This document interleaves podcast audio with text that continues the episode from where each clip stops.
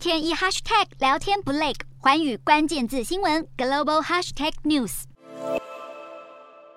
见面就是握手寒暄，乌克兰总统泽伦斯基还像兄弟般的在英国首相强生的背后拍了一下，跟日前和法国总统马克宏那尴尬的拥抱完全不一样。两人之间似乎真的有革命情怀。毕竟英国从俄罗斯入侵乌克兰以来，就迅速的表示支持乌克兰，这更是强生在战争爆发后第二度访问乌克兰。强生表示，除了将在各方面继续支持乌克兰，还将启动一项军事训练先锋计划。英国曾在二零一五年开始，透过一个名为“轨道行动”的计划，训练超过两万两千多名乌克兰军事人员，直到今年二月乌俄战争爆发。而这次宣告的新计划和轨道行动相似，每位参与计划的乌军将接受三周的训练，学习前线作战、基础医疗、网络安全以及反爆破战术。预估每一百二十天可以训练高达一万名的乌克兰武装部队成员，相信能够帮助乌军加速部署、恢复军力，并且扩大抵抗的能力。强生和泽伦斯基还探讨了俄罗斯封锁乌克兰港口导致的粮食危机，以及英国对乌克兰的经济基础建设和人道支援，盼望能协助乌克。克兰一步步的重整破碎的家园。